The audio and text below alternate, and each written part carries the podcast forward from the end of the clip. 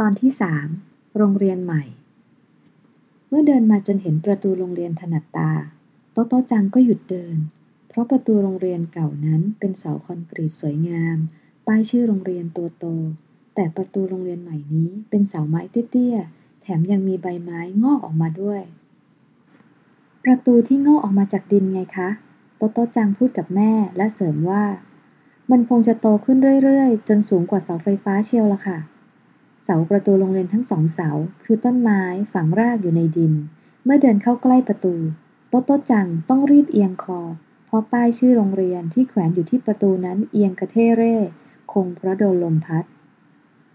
โรงเรียนโทโมเอ โต๊ะโต๊ะจังเอียงคออ่านป้ายชื่อโรงเรียนแล้วหันมาจะถามความหมายของชื่อนั้น แต่สายตามองไปเห็นสิ่งซึ่งไม่น่าจะเป็นไปได้เสียก่อน โต๊ะโต๊ะจังจึง ลงนั่งยงโย่ยงหยกมุดศีรษะเข้าช่องว่างของต้นไม้ที่ประตูแล้วมองลอดไป แม่คะ นั่นรถไฟจริง ๆ เหรอคะ ที่อยู่ตรงสนามโรงเรียนนะคะ ตู้รถไฟไม่ได้ใช้งานแล้วหกตู้จอดอยู่ที่นั่น และเป็นห้องเรียน โตโตจังคิดว่าเธอฝันไป ห้องเรียนที่เป็นรถไฟ